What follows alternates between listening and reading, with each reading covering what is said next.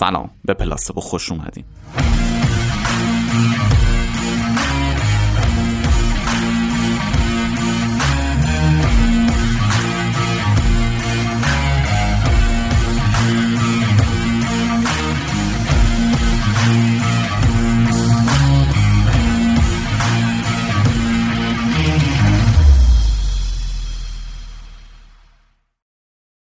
ماهیت ماده در نهایت یه دونه یا چند تا مولکول خیلی کوچولو موچولو شیمیاییه. ماده که میگیم یعنی هرچی. غذا و نوشیدنی که میخوریم، گوشی که دستته، هر چیزی که الان داری بهش نگاه میکنی، اگه به اساتید طب سنتی بر نمیخوره، گل گاوزبون هم شیمیاییه. حالا کار نداریم. داروها هم یه مولکول شیمیایی هستن. با شناخت این مولکول بهتر میتونیم بفهمیم که بین اثر فارماکولوژیک و ساختار مولکولیش چه ارتباطی هست. این قضیه توی علم شیمی دارویی بررسی میشه. That's right. Now. Say my name. من امین غلامسنی هستم و از طرف تیم پادکست پلاسبو قراره با هم شیمی دارویی رو بررسی کنیم.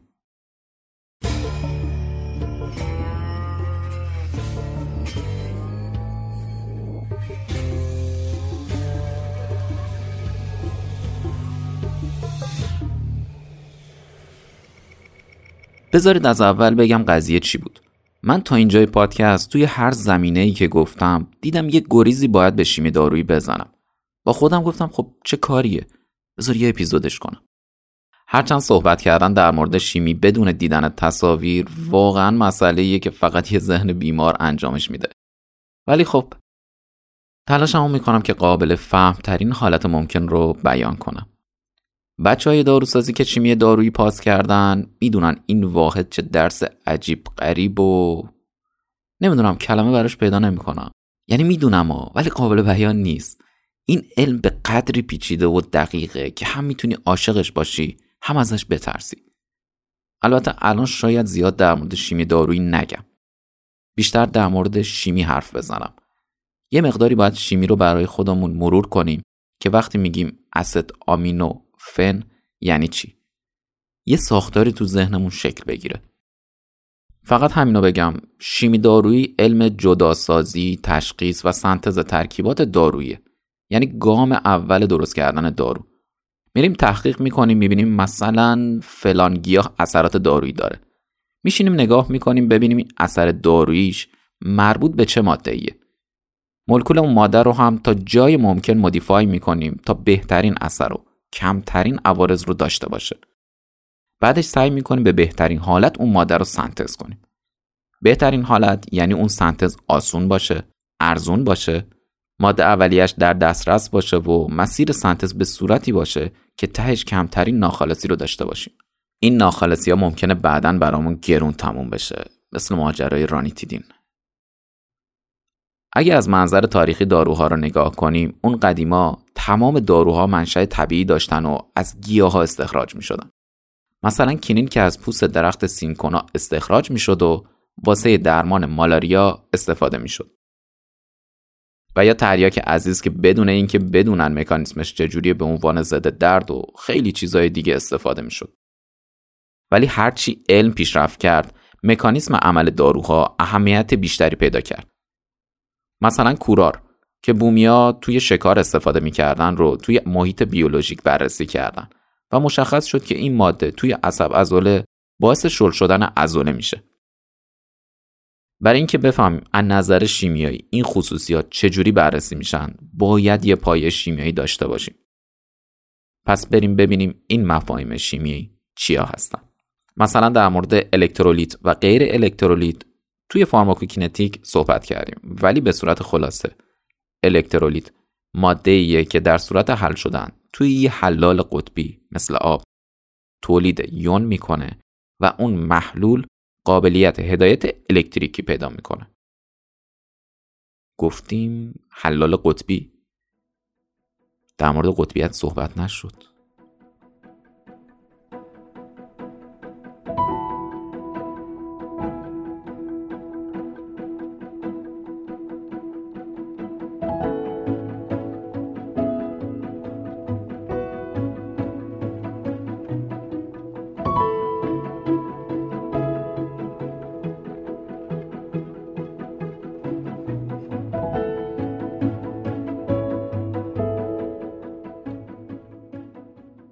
قطبیت شیمیایی. توی شیمی به مولکولی قطبی میگن که پراکندگی الکترون داخل اون مولکول نامتقارن باشه. حالا این یعنی چی؟ وقتی دو اتم توی یه مولکول وجود دارن، بینشون الکترون به اشتراک گذاشته میشه. هر اتم هم یه خصوصیت ذاتی داره که میتونه این الکترون اشتراکی رو به سمت خودش بکشه. به این خاصیت میگن الکترونگاتیویته. یعنی هرچی اتم الکترونگاتیو تر باشه، میتونه اون الکترون اشتراکی رو بیشتر سمت خودش بکشه. حالا بین دو تا اتم مولکول این اختلاف بیشتر باشه، اصطلاحاً اون ابر الکترونی نامتقارن تر میشه. این نامتقارن شدن همون قطبی بودنه. هرچی اختلاف بیشتر، مولکول قطبی تر. این قطبی بودن توی یه چیز دیگه هم اثر داره. وقتی اختلاف کم باشه و مولکول کمتر قطبی باشه، پیوند بین دو تا اتم کوالانسی تره. وقتی هم اختلاف زیادتر باشه، نوع پیوند یونی تره.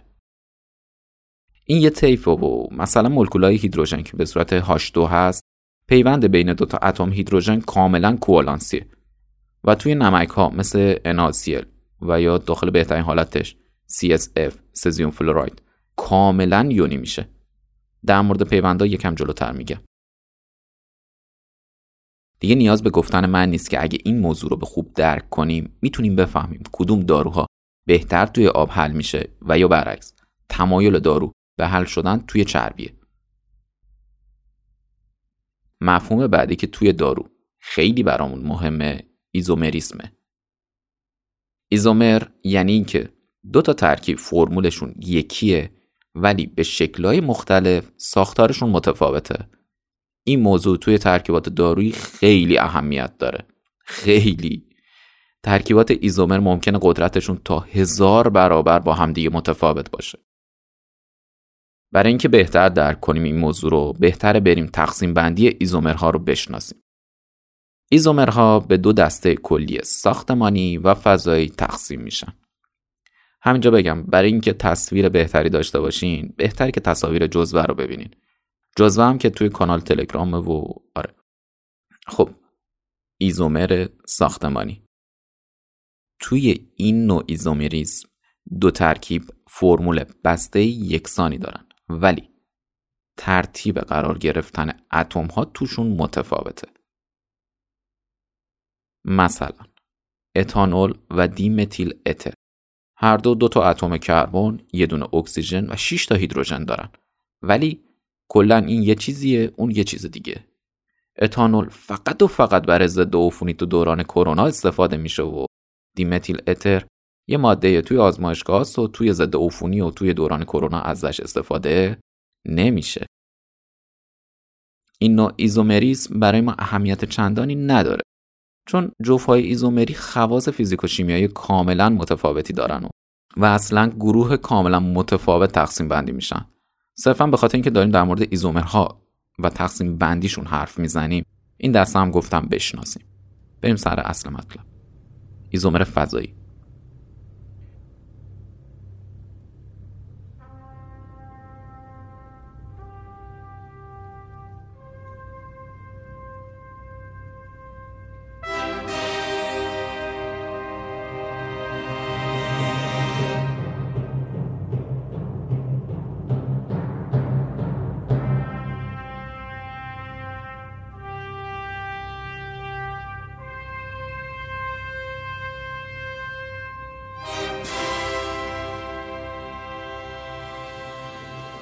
توی این نوع ایزومریسم هم فرمول بسته و هم ترتیب قرار گرفتن اتم ها یکیه ولی چیزی که تفاوت ایجاد میکنه جهتگیری فضایی اتم هاست. این همون ایزومریه که برای ما مهمه که 3 تا گروه داره. به اولیش میگیم ایزومر نوری. تعریف چی میگه؟ این نوع ایزومرها حداقل یک مرکز کایرال یا نامتقارن دارن و بر نور پولاریزه اثر می‌گذارند. خب کایرال یعنی چی؟ توی شیمی آلی زنجیرهای کربنی مطالعه میشه و در نتیجه اتم کربن اهمیت کلیدی داره. ظرفیت اتم کربن هم 4 وقتی توی مولکولی 4 گروه مختلف به یه اتم کربن متصل باشن، اون کربن اصطلاحاً کایرال نامیده میشه. کایرال هم یعنی نامتقارن. منظورش اینه که مولکول توی اون قسمت نامتقارنه و اگه یه نور پولاریزه بهش بتابونیم، بسته به این که این اتم ها دور کربن چجوری قرار بگیرن، حالت های مختلفی نشونمون میده.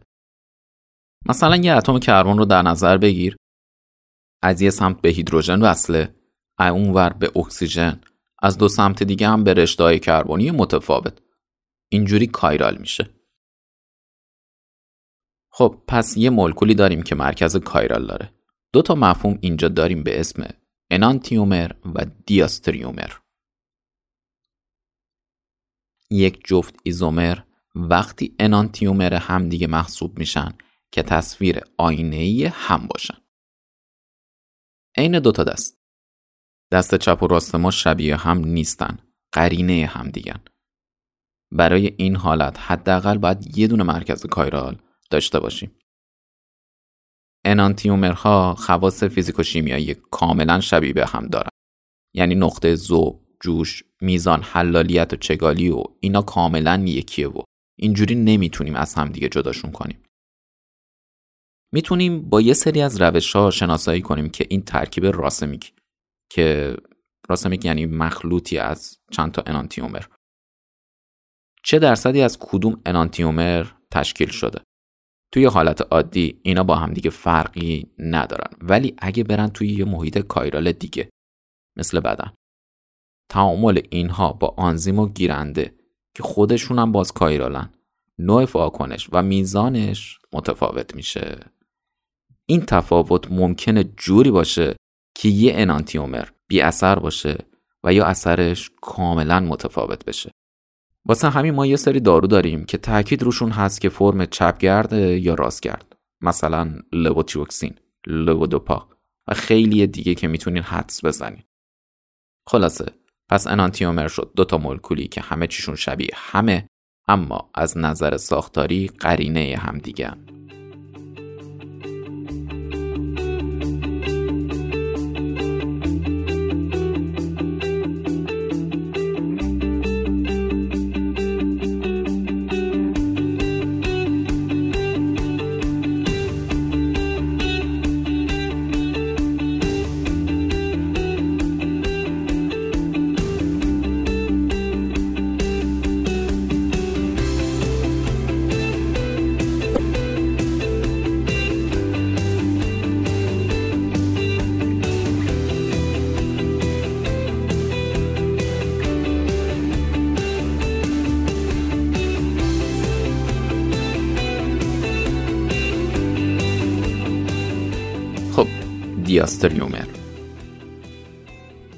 دیاستریومر در دو بخش وجود داره. یکی همین جاست، یعنی ایزومر فضایی نوری. یکی هم تو قسمت بعدی، یعنی ایزومر فضایی هندسی. برای داشتن دیاستریومر باید حداقل دو مرکز کایرال داشته باشیم. نه یکی، دوتا. خیلی راحت میشه گفت به حالتی که انانتیومر نباشه میشه دیاستریومر. یعنی وقتی که دوتا ترکیب تصویر آینه‌ای هم نباشن. دیاستریومرها خصوصیات فیزیکوشیمیایی و حتی فارماکولوژیکشون متفاوته. خیلی شیمیایی میخوام بگم. اگه یکی RR باشه، در حالت SS انانتیومر هم دیگن و در حالت RS و SR دیاستریومر هم دیگن. R یعنی حالت راستگرد و S به شکل چپگردش گفته میشه. پس RR یعنی هر دو مرکز کایرال راست گردن و بقیه هم به همین ترتیب. الان دوست دارم دستامو ببینید تو هم دیگه گره خوردن. یه مثال از دیاستریومر تو این حالت بزنیم و رد شیم. برای مثال افترین و صدو افترین دیاستریومر هم دیگن. بعدی همینطور که گفتم ایزومر هندسیه. اتم ها میتونن حول پیوند سیگما، کانفورمیشن ها و وضعیت های مختلفی نسبت به هم پیدا کنن. سب کن. چی شد؟ پیوند سیگما دیگه چیه؟ ببین ما 4 نوع پیوند کوالانسی از نظر تقارن داریم. سیگما، پای، دلتا و فی. خب بحث اوربیتالیشو بیخیال میشیم و خیلی سرراست و غیر دقیق میگیم که اون پیوند یگانه بین کربن و کربن و یا بقیه غیر فلزیا میشه سیگما. پیوند دوگانه و سگانه یه دونش میشه سیگما، اون دومی و سومی میشه پای. پس تا اینجا شد سیگما و پای. دلتا هم پیوند بین کربن و فلزه. فی هم بیخیال. خب ما فقط با سیگما کار داریم، همون اولیه، همون پیوند یگانه. دوباره از اول میخوام بگم اتم ها میتونن حول پیوند سیگما کانفورمیشن ها و وضعیت های مختلفی نسبت به هم پیدا کنن. حالا فهمیدیم چی میگه. خب اگه به هر نحوی از این چرخش جلوگیری بشه ایزومر هندسی ایجاد میشه. چیا باعث میشه این چرخش ایجاد نشه؟ پیوند دوگانه و حلقه. وسط البته نه لزومن هر پیوند دوگانه و حلقه‌ای. برای اطلاعات بیشتر به کتب و جزوات عالیه یک مراجعه شود. تا همینجا هم زیاد گفتم. ایزومرهای هندسی نوعی دیاستریومر هستند چون تصویر آینه‌ای هم نیستند و در نتیجه خواص فیزیکوشیمیایی و فارماکولوژیک متفاوتی دارند. توی ایزومرهای هندسی به جای مثبت و منفی R و S از سیس، Z و ترانس E استفاده میکنن. پس اگه یه جای دیدین R و S استفاده شده منظورشون اون ایزومر نوریه و یه جایی اگه دیدین از Z و E استفاده شده برای گفتن اسم شیمیایی یه ماده منظورشون ایزومر هندسیه. ایزومر بعدی ایزومر کانفورمیشناله.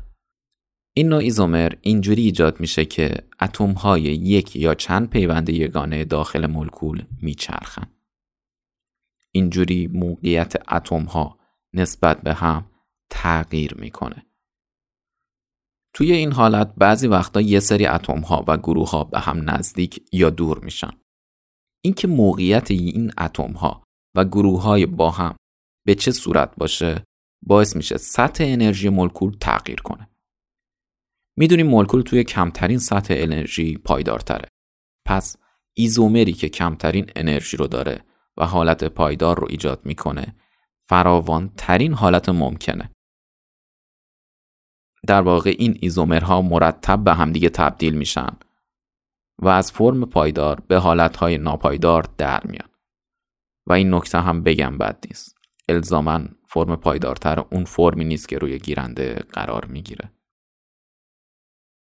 توی ترکیبات حلقوی ایزومرهای کانفورمیشنی سیکلوهگزان برامون مهمن چون این ترکیبات توی داروها بیشتر استفاده میشه. مولکول سیکلوهگزان دو تا کانفورمیشن صندلی و قایق داره که مدل صندلی پایدارتره. یه مثال بزنم که اهمیت این نوع ایزومر رو هم بفهمین. استیل کولین با یه ساختمان واحد بر روی دو تا گیرنده موسکارینی و نیکوتینی اثر میذاره. این موضوع رو اینجوری توجیه میکنن که استیل کولین مرکز کایرال نداره ولی یه دونه یه دونه پیوند یگانه داره که اگه دورش بگرده دو تا ایزومر کانفورمیشنال ایجاد میکنه که هر کدوم روی یک گیرنده اثر میکنه. چی شد؟ یه پیوند یگانه داره، حول اون داره مولکول میچرخه. توی هر کدوم از وضعیتاش روی یه دونه گیرنده ها اثر میذاره. واسه همین چیزاشه که استیل کولین نوروترانسمیتر مورد علاقه منه. اپیزودهای بعد در مورد نوروترانسمیترها بیشتر میگیم. اینم بگم به ایزومرهای این دسته میگن سیسوئید یا شبه سیس و ترانسوئید یا شبه ترانس. با یه سری از روش‌ها تونستن فرم سیس و ترانس این مولکول رو بسازن و فهمیدن فرم سیس باعث اثر نیکوتینی و فرم ترانس باعث اثرات موسکارینی میشه.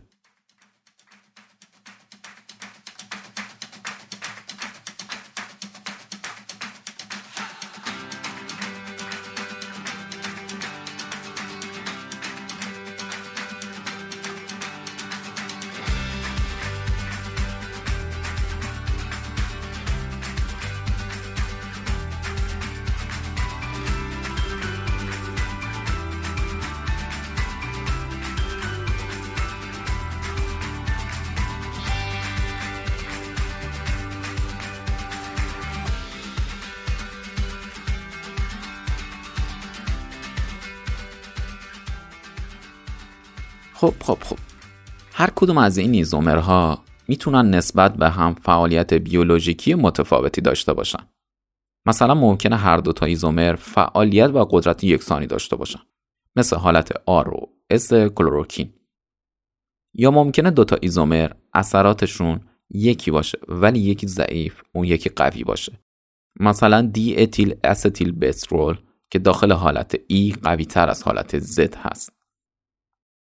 ممکنه ایزومرها اثراتشون از بیخ متفاوت باشه، مثل کتامین که توی حالت S خاصیت بی‌حس کننده و توی حالت R کمی خاصیت بی‌حس کننده داره اما کاملا سایکوتیکه. ممکنه یکی از ایزومرها فعال و اون یکی کاملا غیر فعال باشه، مثل متیل دوپا که فقط در حالت S فعاله و حالت R اثر دارویی نداره.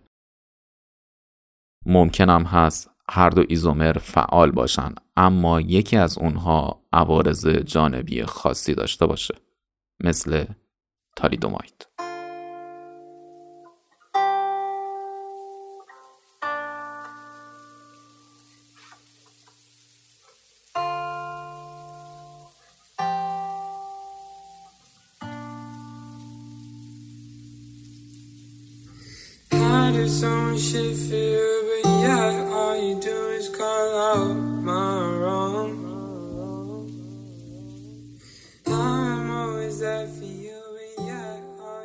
حادثه تالیدوماید یکی از بدترین و سیاه‌ترین پژوهش‌های تاریخ داروسازیه.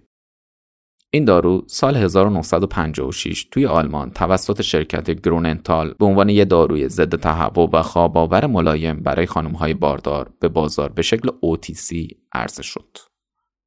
اونم در صورتی که فقط روی حیوان تست شده بود. البته اون موقع‌ها معمول بوده. 14 کمپانی داروسازی جهان تحت لیسانس این شرکت توی 46 کشور و تحت حداقل 37 اسم تجاری این دارو رو عرضه کردن. هزاران خانم باردار برای کاهش علائم از این دارو استفاده کردند. خیلی زود در مورد نوزادان غیر عادی به دنیا اومده از مادرایی که توی دوران بارداری از تالیدوماید استفاده می‌کردن گزارش شد. فقط توی آلمان تقریباً 2000 کودک مرده و بیش از 10,000 کودک با مشکلات جدی جسمی و ذهنی به دنیا اومدن. این جریان توی بریتانیا، آمریکا و کانادا با شرایط مختلف تکرار شد. بعد از اون بود که قوانین و شرایط عرضه دارو تغییرات زیادی کرد. بعد از مدتی متوجه شدن که این عوارض فقط مربوط به ایزومر اس دارو بود.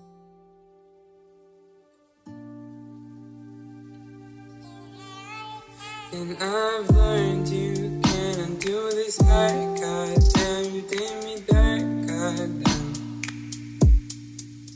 And I've learned you can't undo this hard, God damn, you did me back, God damn.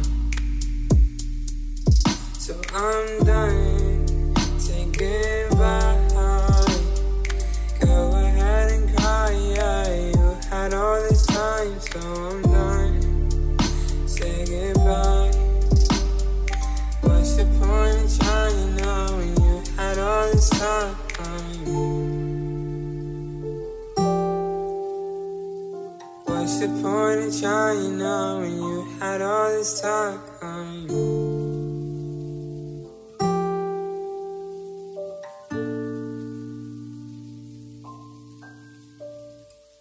جفت‌های ایزومری یک داروی کایرال توی بدن ممکنه روند متابولیسمی متفاوتی رو طی کنه.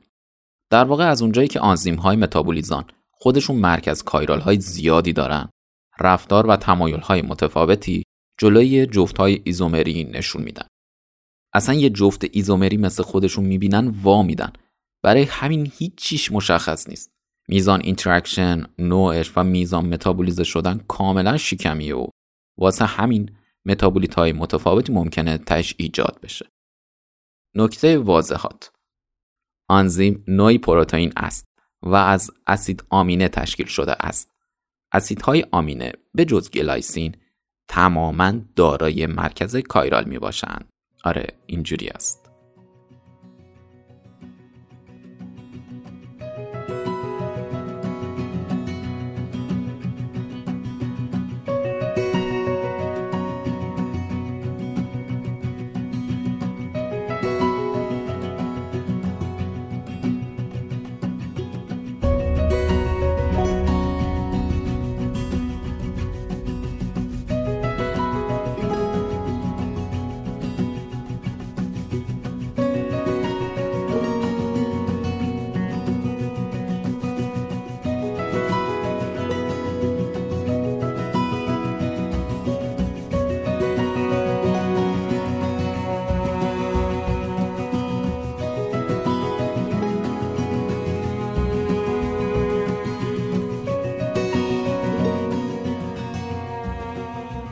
بریم سراغ انواع پیوند دارو و گیرنده.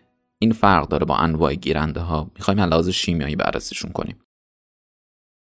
البته یه مقدار توی فارماکودینامیک ازشون حرف زدیم و قولش رو دادم که بعدن که الان باشه کامل ازش حرف بزنم.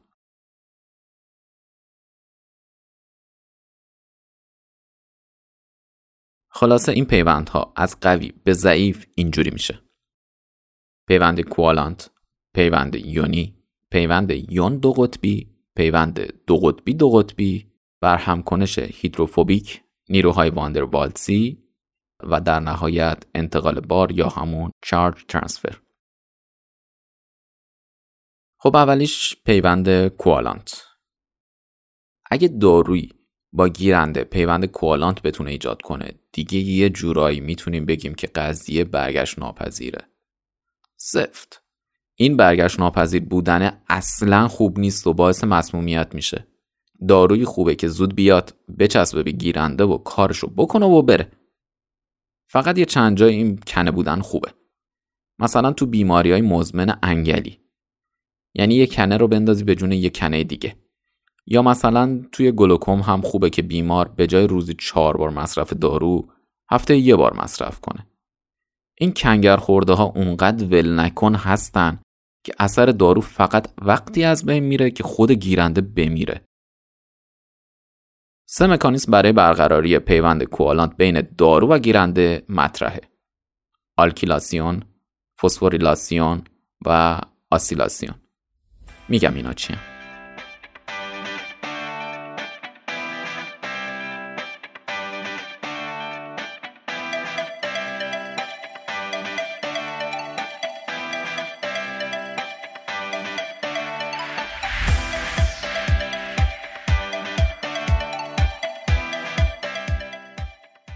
آلکیلاسیون. توی این واکنش دارو از طریق یک گروه آلکیل، همون متیل اتیل پروپیل، به گیرنده متصل میشه.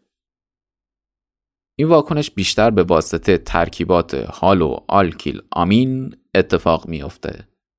یعنی یه مولکولی که وسطش یه آلکیله، همون متیل اتیل و اینا، یه ورش آمینه، همون NH2، یه ور دیگهش هالوژنه، فلور، کلور، بروم، یود. اینا میتونن گیرنده ها، اسیدهای نوکلئیک و حتی پروتئین ها رو آلکیله کنن. فهمیدی چی شد؟ حتی پروتئین.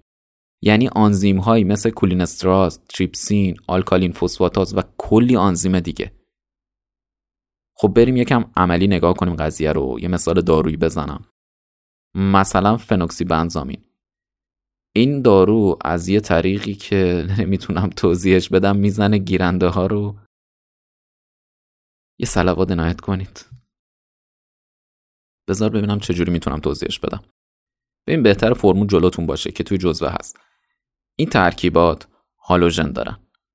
این هالوژن توی اون محیط از ترکیب خارج میشه و یه ترکیب با بار مثبت زیاد و غیر پایدار ایجاد میکنه. ترکیبات با بار مثبت همیشه مورد توجه ترکیبات نوکلئوفیل هستن. نوکلئوفیل یعنی هسته دوز، یعنی بار مثبت باز. نه ببخشید، باز بار بدی تو ذهن ایجاد میکنه. بار مثبت گرا، خواه، هر چی. یعنی مثبت میبینه یه جوری میشه و باید باش ترکیب بشه. حالا چه ترکیباتی نوکلئوفیل هستن؟ مثلا عامل کربوکسیلات یا همون C2O، از یه طرف دیگه هم O با بار منفی. از اینا کجا هست؟ توی پروتئین. بذار یکم بیام بالا و اینقدر موضوع رو با جزئیات نگم. خلاصه کلام این ترکیبات با گیرنده ها پیوند قوی کوالانسی برقرار میکنن و اون گیرنده رو کامل از کار میندازن. مثال دیگه گاز خردل یا نیتروژن موستارد با همین روش باعث آلکیلاسیون DNA میشه. اونم با پیوند کوالانسی.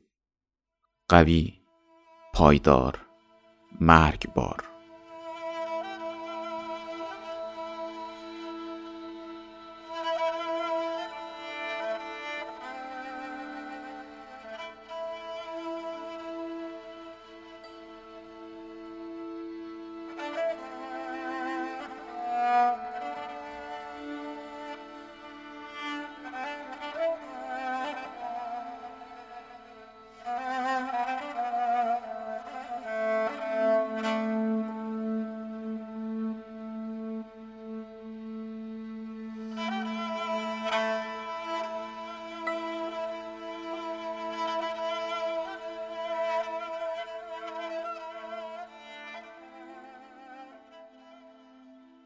فسفوریلاسیون به اضافه شدن یک گروه فسفات یا PO4 به یک مولکول فسفوریلاسیون میگن.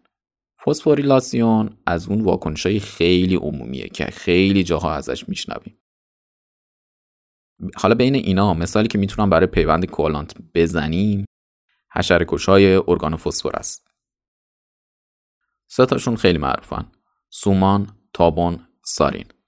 اینا باعث فسفوریلاسیون آنزیم اسیتیلکولین استراز میشن و این آنزیم مهار میشه و اسیتیلکولین دیگه تخریب نمیشه و زیاد میمونه. یه چیزی داریم به اسم گروه ترک شونده.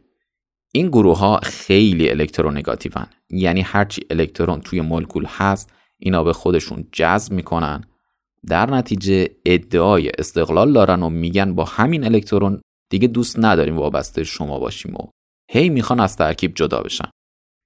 اگه اینا جدا بشن مولکول میمونه و الکترون رفته و بار مثبت باقی مونده. خب بار مثبت موند و کی چشاش برق میزنه؟ نوکلئوفیل. مثال واقعیش اینجوریه که گروه OH اسیدآمینه سرین آنزیم استیلکولین استراز به عنوان یک نوکلئوفیل به اتم فسفر ترکیبات ارگانوفسفر حمله میکنه و با بیرون انداختن گروه ترک شونده به فسفر متصل میشه و در واقع فسفوریله میشه. و این پیوند کوالانسی با نیمه عمر بالا باعث مهار طولانی مدت آنزیم استیلکولین استراز میشه و اون حشره بی‌نوا از این طریق کشته میشه. و مورد بعدی آسیلاسیون. به ترکیبات COR آسیل گفته میشه. C دوگانه O یه طرفش R. R هم گروه آلکیله، متیل اتیل اینا.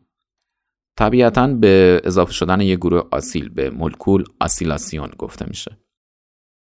آنتیبیوتیک های دارای حلقه بتالاکتام مثال خیلی خوبی هستن از ترکیباتی که از طریق آسیلاسیون به گیرندشون متصل میشن. آنزیم ترانسپپتیداز توی دیواره باکتری گیرنده این آنتیبیوتیکان. حلقه بتالاکتام یه مربعه که دو سمتش کربونه، یه سمتش نیتروژنه و یه سمت دیگهش هم کربن دوگانه اکسیژنه. طبیعتاً با چنین شرایطی تحت فشار زاویه‌ای هست و از ناحیه کربن گروه کربونیل مستعد حمله نوکلئوفیلیه. پس بازم OH سرین آنزیم ترانسپپتیداز به این کربن حمله میکنه و با اتصال بهش باعث باز شدن پیوند کربن نیتروژن میشه. پس آنزیم ترانسپپتیداز با برقراری این پیوند کوالانسی آسیله میشه و از این طریق مهار میشه. قور نزنیم، میدونم خیلی سخته. همون اولش هم گفتم قرار یه چیز ناجور بشنویم. بریم یه چیز گوش کنیم به شوره ببره.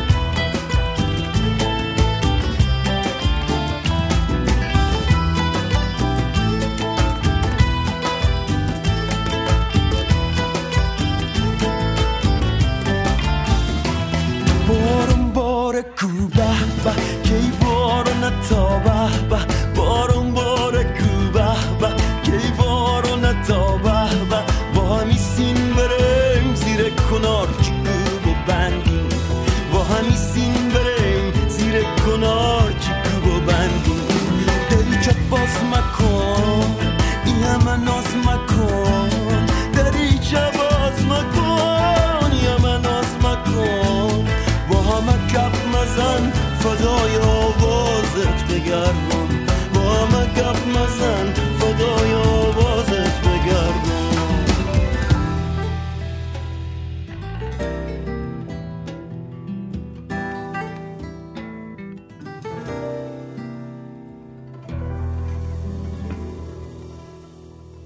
خب برگردیم سر انواع پیوندها و این بار پیوند یونی. این پیوندها نسبت به پیوند کوالانسی ضعیف‌تره و برگشت پذیره. توی ساختار خیلی از گیرنده‌های بدن یونها حضور دارن. چجوری؟ آمینو اسید یونیزه میشه و کربوکسیلات یعنی همون سی دوگانه او اوی منفی و آمین کواترنر یا NH4 مثبت ایجاد میشه. داروهای اسیدی مثل آسپرین، باربیتوریک اسیدها، پنیسیلین توی pH بدن میتونن به یون آنیون تبدیل بشن و به گیرنده با بار مثبت متصل بشن. داروهای بازی هم مثل انواع آلکالوئیدها مثل آتروپین، هیوسین یا مثلا آمینوگلیکوزیدها میتونن توی pH بدن به کاتیون یونیزه بشن و با گیرنده‌های بار منفی یا همون آنیونی پیوند برقرار کنن. حالت بعدی پیوند که بازم ضعیف‌تر میشه پیوند یون دو قطبیه. تعریفش اینه: پیوندی که یک کاتیون یا آنیون با سر قطبی از مولکول دیگه‌ای برهم کنش بکنه. کاتیون آنیون که مشخصه، سمت دیگه‌اش یه مولکول قطبیه که توی ترکیبش یه هترو اتم داره. یه اتم متفاوت که کمی بار روش وجود داره. مثلا گروه کتونی، حلقه ایمیدازولی، چیزی. اینا هم در حد خودشون با هم پیوند برقرار میکنن. حالت چهارم پیوند دو قطبی دو قطبیه. اینجا دیگه یونی در کار نیست و دوتا مولکول یه بار مثبت دارن که از سر قطب مخالف به هم دیگه نزدیک میشن و مثلا پیوند برقرار میکنن. اینجا چی مهمه؟ پیوند هیدروژنی یکی از این نوع پیوند هاست. یکی از مهمترین پیوندهای بدن پیوند هیدروژنیه. اینجوریه که یه سمت هیدروژن متصل به یه هترو اتم گردن کلوف مثل فلور، اکسیژن، نیتروژن، گوگرد وجود داره که چون اینا الکترونگاتیون هیدروژن یه حالت مثبتی به خودش میگیره. از اونور یه هترو اتم الکترونگاتیو با بار جزئی منفی و الکترون آزاد این رابطه رو به سرانجام میرسونه. آقا من تو پرانتز در مورد هترو اتم بگم. هترو اتم توی شیمیالی یعنی هر اتمی به غیر از کربن و هیدروژن، اکسیژن، نیتروژن و غیر الهازا. خب برگردیم همون پیوند هیدروژنی. پیوند هیدروژنی خیلی جا هست. اصلا ساختمان سه‌بعدی پروتئین یا اتصال بازهای پورین و پریمیدین توی دی ان ای از همین جنسه. آقا اصلا خود آب اونم اتصالش با خودش از جنس هیدروژنیه. همین ضعیف بودنشه که به این ترکیبات انعطاف داده، میتونه شکل بده بهشون. خب اینم بسه، بریم پیوند بعدی.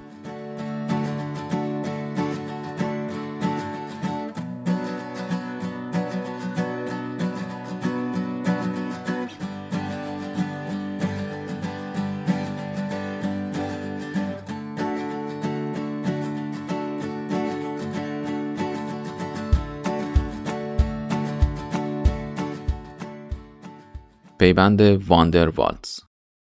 این دیگه خود دوست اجتماعیه، نه بیشتر.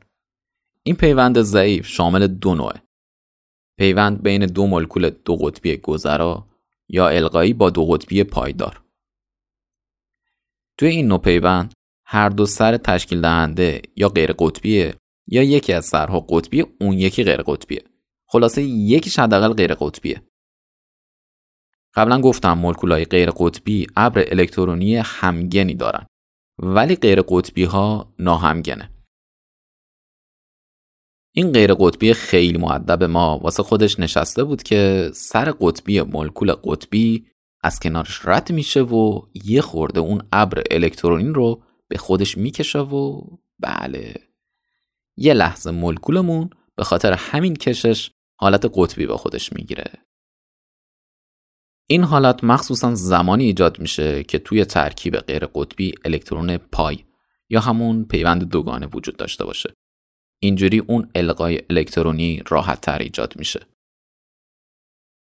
این حالت ممکنه بین دوتا مولکول غیر قطبی هم ایجاد بشه. یعنی با حرکت ابر الکترونی و ارتعاش سریع الکترونا یه قطب مثبت و منفی القایی ایجاد بشه. به خدا مردم دنبال بهونن که پیوند ایجاد کنن. به ما چه اصلا؟ فکر کردی پیوندا تاش همین بود؟ پس اینو چی میگی؟ خود شما بفهمید چه برنامه‌ای داشتی هستن. چرا حل رو پیشنهاد میدید؟ چگونه میخواید قاشقو پیگیری بکنید؟ چجوری ردیلی مالی قاشقو میکنید؟ چگونه واردش میشید؟ چجوری میخواید باش برخورد بکنید؟ چجوری میخواید برخورد کنید؟ راه حل چی هستش؟ اینو چیکار میخواید بکنید شما آخه؟ آخه چیکار میخواید بکنید؟ جدی باشین واقعا با این قضیه. پیوند هیدروفوبیک، آبگوریز، پیوندی بین مولکول‌های آلی غیر قطبی. بذار مثال بزنم قضیه روشن شه.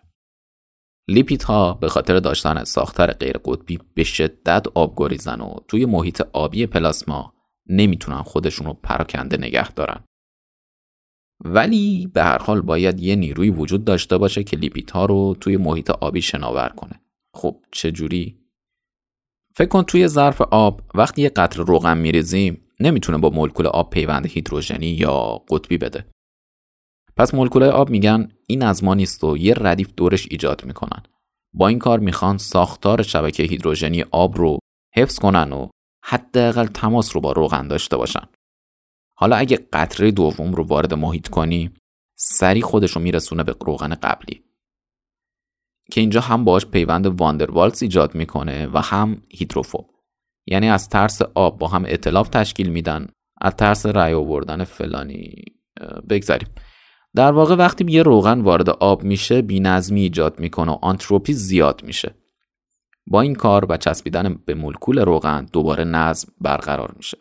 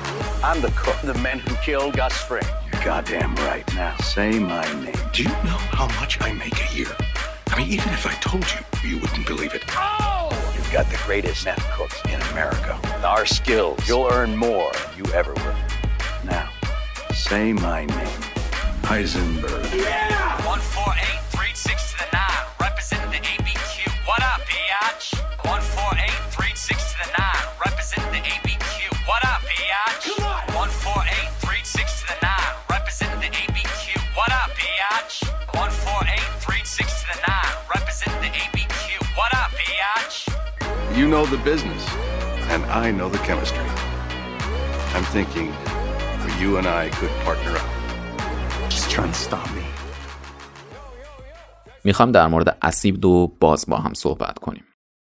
چون اسیدی و بازی بودن یه ترکیب دارویی هم نظر فارماسیوتیکی و هم فارماکولوژیکی برای ما مهمه.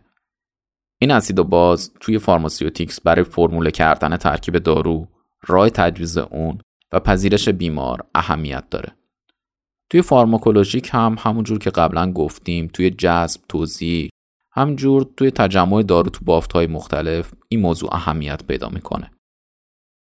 همون اسید در اسید، باز در باز. به طور کلی طبق تعریف برونستت لوری اسید ترکیبیه که H از دست بده و باز ترکیبیه که H بگیره. البته توی داروها با ترکیبات ارگانیک بیشتر سر و کار داریم. اینم بگم ما اسید و باز معدنی خیلی قوی نداریم. توقع هیدروکلوریک اسید 10 مولار نداشته باشین. اینجا قوی و ضعیف نسبیه. بریم یه چند تا مثال اسید و ضعیفی که باشون سر کار داریم بزنیم که موضوع باز بشه. مثلا کربوکسیلیک اسیدها بینشون جزء اسیدهای قوی به حساب میاد که یه کربن دوگانه با O و از اون ور به یه OH وصله، از سمت دیگه هم به یه گروه آلکیل آر هر چیزی میتونه وصل باشه. اسید بعدی فنوله، یه بنزن با یه OH بهش وصله. اسید بعدی سولفانامید هاست. با اینکه در ظاهر مثل آمید هستن اما به خاطر وجود گروه‌های SO2 که خیلی الکترون کشندن، الکترون‌های نیتروژن رو به سمت خودشون میکشن و هیدروژن متصل بهش رو به شدت اسیدی میکنن. توضیح شکلش خورده سخته، برین خودتون نگاه کنید. ایمیدها، این گروه هم به خاطر وجود گروه کتونی الکتروکشنده داره خواص اسیدیه. دو تا کتون از دو طرف به یه دونه آمین وصله. بریم سراغ باسا. اولیش آمین های آلیفاتیکه یا آلکیل آمین ها. گروه خیلی بزرگیه، یعنی هر نوع آمین نوع 1 2 3 رو شامل میشه. بعدش آمین های آروماتیکه یا آریل آمین ها. و در آخر هم آمین های حلقوی یا پریدین که یه دونه N توی حلقه گیر کرده. برخی ترکیبات اسید و باز نیستن. این ترکیبات خنثا و غیر الکترولیت هستن. مثلا الکل ها که همتون میشناسین، یه آر که به یه OH وصله. اترها، یه O که از دو طرف به دو تا R وصله. استرها، سی دوگانه O با یه OR و R. آلدهید ها، سی دوگانه O از یه طرف به H از یه طرف به R. آمین اکساید ها که یه N وسطه از یه طرف به O وصله از سه طرف به R. نیتریل ها، یه دونه کربن که با پیوند سگانه به نیتروژن وصله. یکی از ترکیبات دسته خنثا آمین های کوارترنره که با اینکه از نظر اسیدیته خنثاست بارداره، همون NH4 مثبت. یه ترکیب دیگه دی آریل آمین هاست، یه N وسطه از دو طرف به دو تا حلقه بنزن وصله. اون دو تا حلقه فنیل الکتروکشنده است و میتونن تا حدود اش رو از دست بدن و اسید بشن، ولی اسیدیته اون خیلی ضعیفه. از طرفی چون الکترون ها در اختیار حلقه قرار دارن به عنوان باز هم مطرح نیستن. هرچی ترکیب راحت‌تر هیدروژن رو از دست بده اسید قوی‌تر و هرچی راحت‌تر هیدروژن رو بپذیره باز قوی‌تریه. توی ترکیبات آلی با مجموعی از گروه‌های عاملی روبرو هستیم که باید تک به تک گروه‌های عاملی رو بررسی کنیم و ببینیم توی یه pH معین تا چه حد یونیزه میشه تا بتونیم در نهایت به اسیدی یا بازی بودن مولکول پی ببریم. مثلا آمینو اسیدها هم عامل اسیدی و هم عامل آمینی دارن که نسبت به pH محیط و پیکای خود آمینو اسید مشخص میشه که این اسیدیه یا بازی. با استفاده از رابطه هندرسون هاسلباخ میتونیم بین pH و پیکا ارتباط برقرار کنیم. پیکایی که هی دارم میگم هم یعنی pHی که داخلش تعداد مولکول های یونیزه و غیر یونیزه برابره. این یونیزاسیون و غیر یونیزاسیون رو هم قبلا گفتم. به صورت خلاصه هرچی پکای برای ترکیب اسیدی کوچکتر باشه و برای ترکیب بازی بزرگتر باشه، اون ترکیب به ترتیب اسید و باز قوی تریه. قدرت اسیدی و بازی بودن دارو توی انحلالش توی آب و در نتیجه توی جذب و توزیعش توی بافها مؤثره. کلاً توی انحلال دو تا فاکتور باعث میشه پیوند دارو و آب بیشتر بشه.